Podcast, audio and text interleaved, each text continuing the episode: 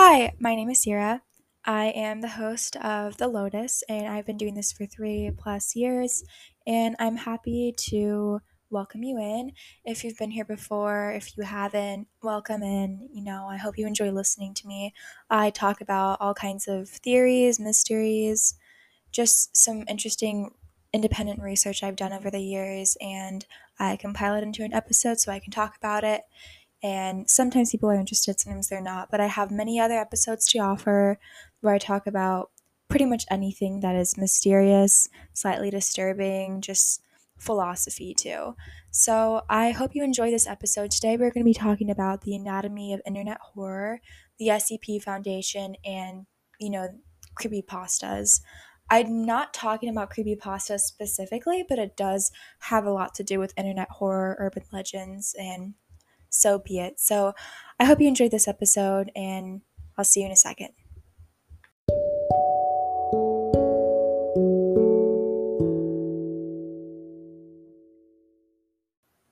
Right, so starting off, after the boom of the 21st century computer revolution, we now have more progressive means of sharing a story.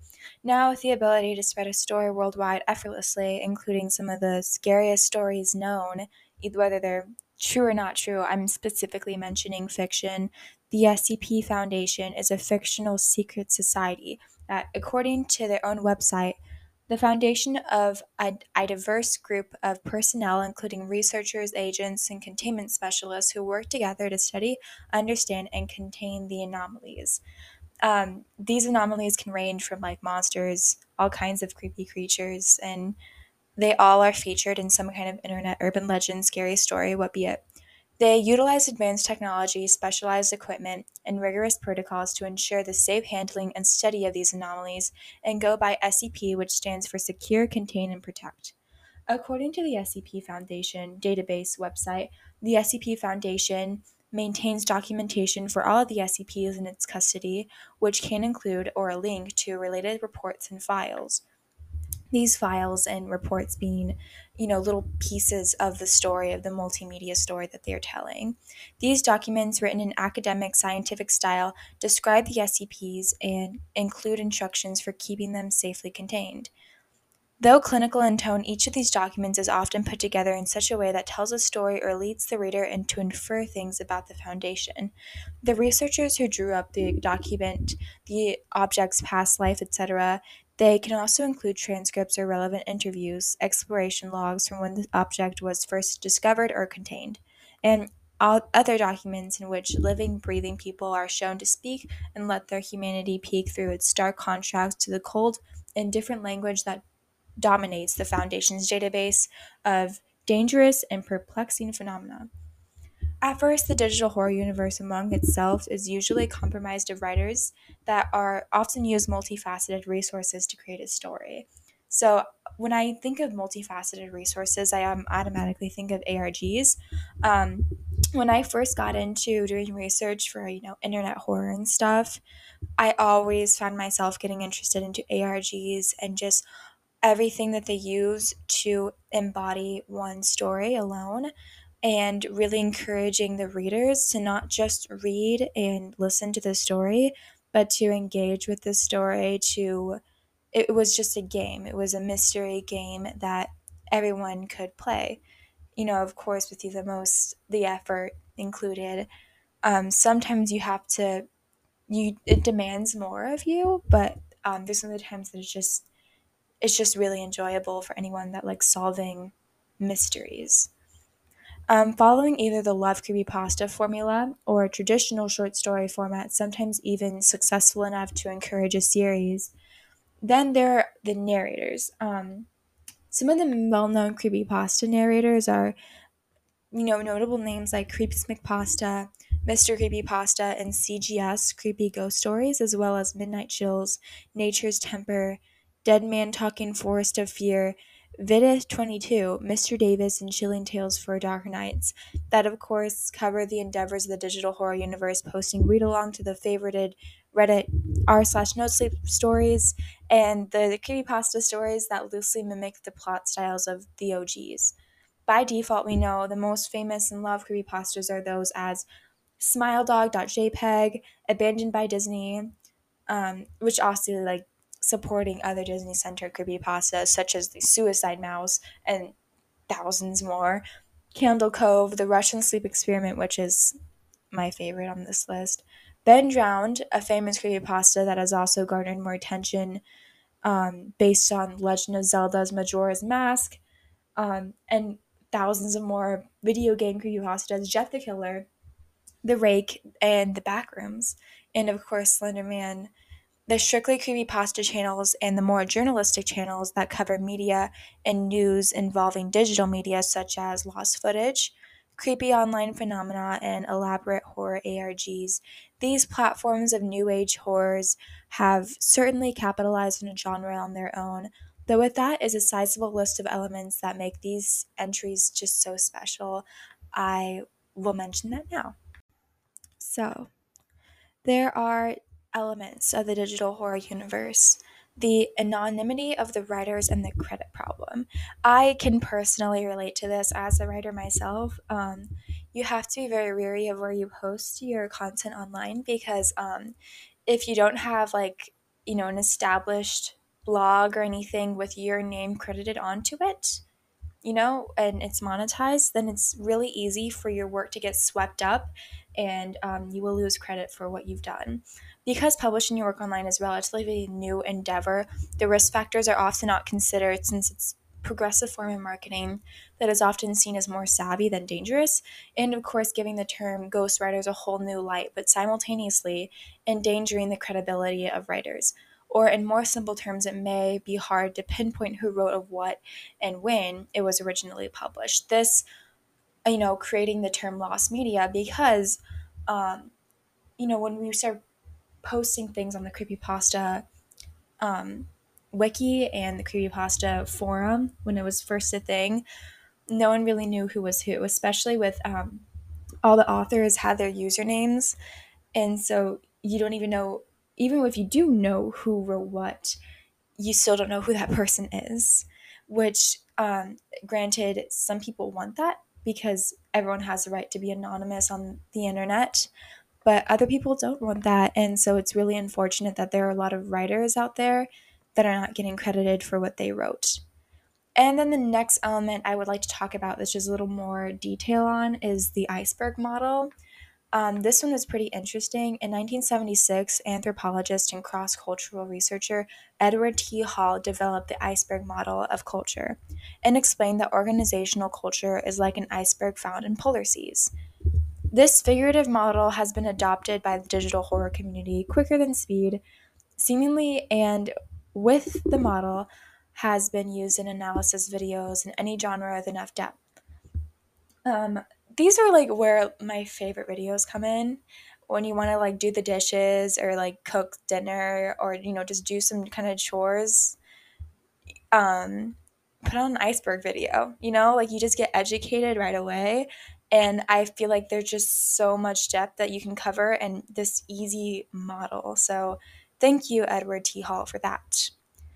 The iceberg symbol has been used um, in 2019. It kind of kicked off when YouTube began peaking in iceberg model related content. These videos described usually one layer at a time. Some of the most notable titles partaking in Lost Media creepypastas, respectively, and more niche sides of the spectrum, like certain phenomena, true crime, urban legends, and footage, or video game media with dark undertones. Some are even divided up by the layer because the host documents each layer with so much detail they have to make separate videos to, you know, keep attention. And I personally love these videos. I might even like do an iceberg model video sometime, but who knows? So the next element is shock videos and internet gore. Um, you know, being like a Gen Z kid, I remember these a lot, and it kind of casted this fear on you know the unsupervised internet child that's just growing up with like full access to anything on the web. Um, and I think teenagers, when the internet was like a, a brand new thing, really were traumatized because of these shock videos and internet gore. And we all, I don't want to say like the websites because I don't really trust my audience to not go look them up themselves. But um, there are some very notable websites that we all were familiar with growing up that had the worst of the worst, and there was just no supervision. There was no control protocol at all to, um, you know, prevent younger people and unwell people from seeing um, some very disgusting, horrible things. Since the birth of horror as a subgenre, cheap scares and gore has followed on the journey. Gore means blood, guts, bone, tissue. We all know um, stuff you'd see in a rated R movie. According to an article by Screenshot, who quoted psychologist Dr. Glenn Walters, stated the three primary factors that make horror films alluring are attention, generated by suspense, mystery, terror, shock, and gore, relevance, um, cultural meaningfulness, all of that, the fear of death, and um, somewhat paradoxically, given the same factor, is unrealism. Um, terrible things like murder can happen in real life, but some self-proclaimed gore enthusiasts um, say that describe like desensitizing themselves to gore helps remove the shock and taboo reputation of such subjects, therefore taking the power back it holds on to people. Naturally, the reason why we find gore so disturbing is simply that seeing someone's brain strewn across something you know it's just it's unnatural and it's wrong and it should remain that way um, this isn't very natural and very necessary instinct we have as humans and it is protect us throughout their stages of evolution these instincts can be impreventable and more strong than those of others surgeons first responders firefighters and er technicians subject themselves to this but at the same time, it's estimated that 18 to 24% of dispatchers and 35% of police officers suffer from PTSD. And so many first responders self medicate with alcohol or other self destructive and abusive behaviors in an effort to cope with the stress and trauma they deal with daily. Based on the research conducted by the National Alliance on Mental Health, as well as approximately 15 to 17% of emergency physicians and upwards to 20% of emergency medicine residents met the diagnostic criteria for PTSD in 2019 alone. And these are only the ones that agreed to participate in the study. And after the peak of the 2020 pandemic, it's assumed that these numbers have doubled since then, if not a little more. The point is, if you can control the graphic content that enters your psyche, you should at least keep it to a minimum, you know, and regulate yourself for the greater good of you and the people around you, people that love you. Um, but because the mind seeks to know what it most likely does not need to know, we describe the indescribable and sometimes more than often find gratification and pleasure off of knowing, you know, no matter how disgusting, horrible the truth is. So um, just think of our lust for gossip, you know, how much we want to know what's none of our business. Um, all we all we always want to know secrets. We always have that guilty desire to know, and you know, I can't help, and none of us can help. Kind of just like for a moment, just wondering what a human body might look like after it gets hit by a train going like 200 miles per hour. But we don't need to know that. We really don't need to know that. So just remember that. The next element I want to talk about is the lost media. Um, real and fake lost media. It still is very, very loved and um, monetized in the internet horror community. Um, lost media is an umbrella term for media that is missing, unavailable, destroyed, or non existent to be accessed by the general public this media is usually film, radio broadcasts, writing, digital publications, video games, all that, etc. The accounting for creepypasta and many other new age horror media projects can be lost just as easily as they appear, and thus making lost creepypasta a whole little genre of creepypasta on its own. I can't describe exactly what makes lost media so interesting to some, but I do believe it has to do with piecing together a part of your past to make it a little more familiar. Um, like let's say like we partake in media every time, all the time, every day. Um, but sometimes something just sticks with you, you know, almost in a supernatural kind of way. It may fade like the rest of our old memories, but something about it is just so special. Whether it's in like an innocent, cute way or like a dark and mysterious way, you just want to track that piece of media down and relive that experience and all the other precious memory attached to it. Of course, lost media is valuable to investigate and identify for the sake of digital history alone piece together timelines and also give artists the credit they may be entitled to. Um, lost media is also has this this allure to it, and um, I have to say that like the creepypasta community has really um, adopted this mean of of lost in the unknown so well and you know embedded it into their culture. And i really love this this part this element of internet horror too so, last but not least, um, this is kind of like the most like trigger warning worthy element of this episode. Um, so this is like about like true events that have happened to people and true people that exist in the you know the digital horror community.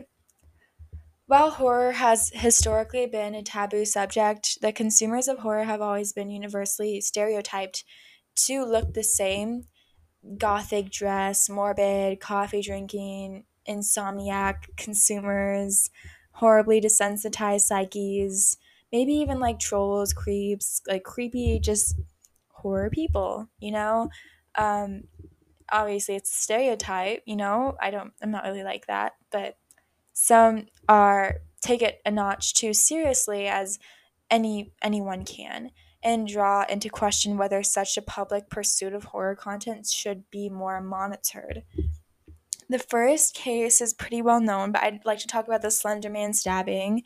Um, highly publicized case, obviously involving um, horror stories and delusional decision making, but this one was infamous for the perpetrator's young ages and the intentions of their delusions. The two 12 year olds, Morgan Geyser and Anissa Weier, Weiser, I might have said her name wrong, attempted to stab their school friend Payton Leutner to death as a sacrifice in an attempt to save themselves from Slenderman's evil wrath. Although the stories vary, um, both girls are getting the therapy they need now, and after being placed on antipsychotic medication, they both expressed remorse for their actions.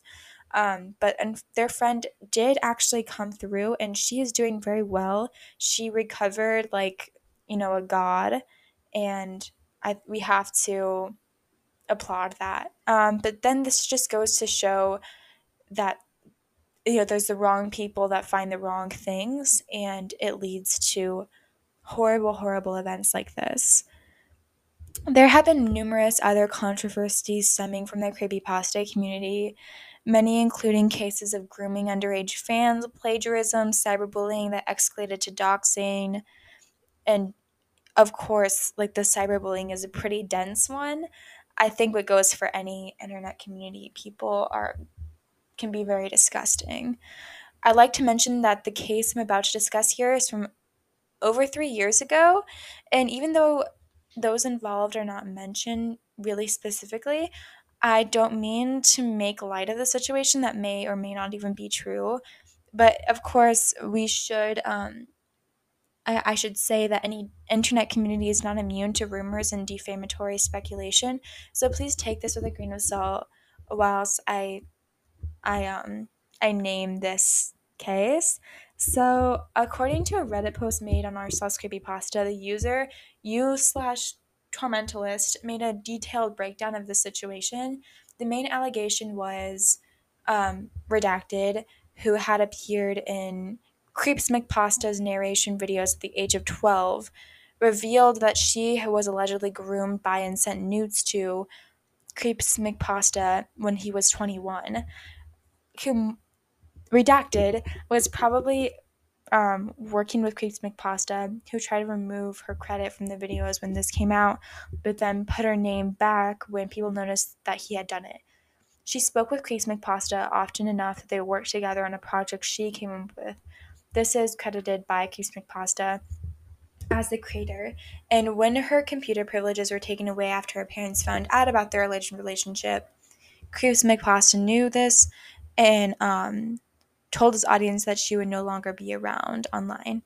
These public posts prove redacted and Creeps McPasta held conversations with each other beyond submitting voice lines, including the issue that Creeps McPasta asked for nudes and has received news from the underage accuser.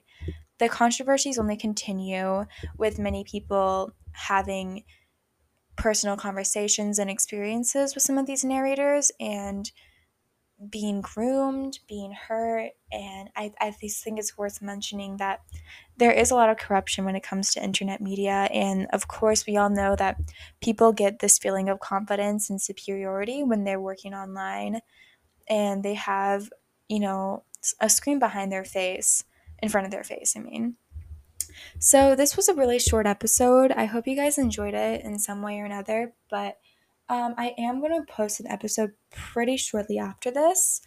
And um, I hope you enjoy this. If you didn't enjoy this one, I'm sorry. I hope you enjoy the next one. And y'all have a great rest of your day.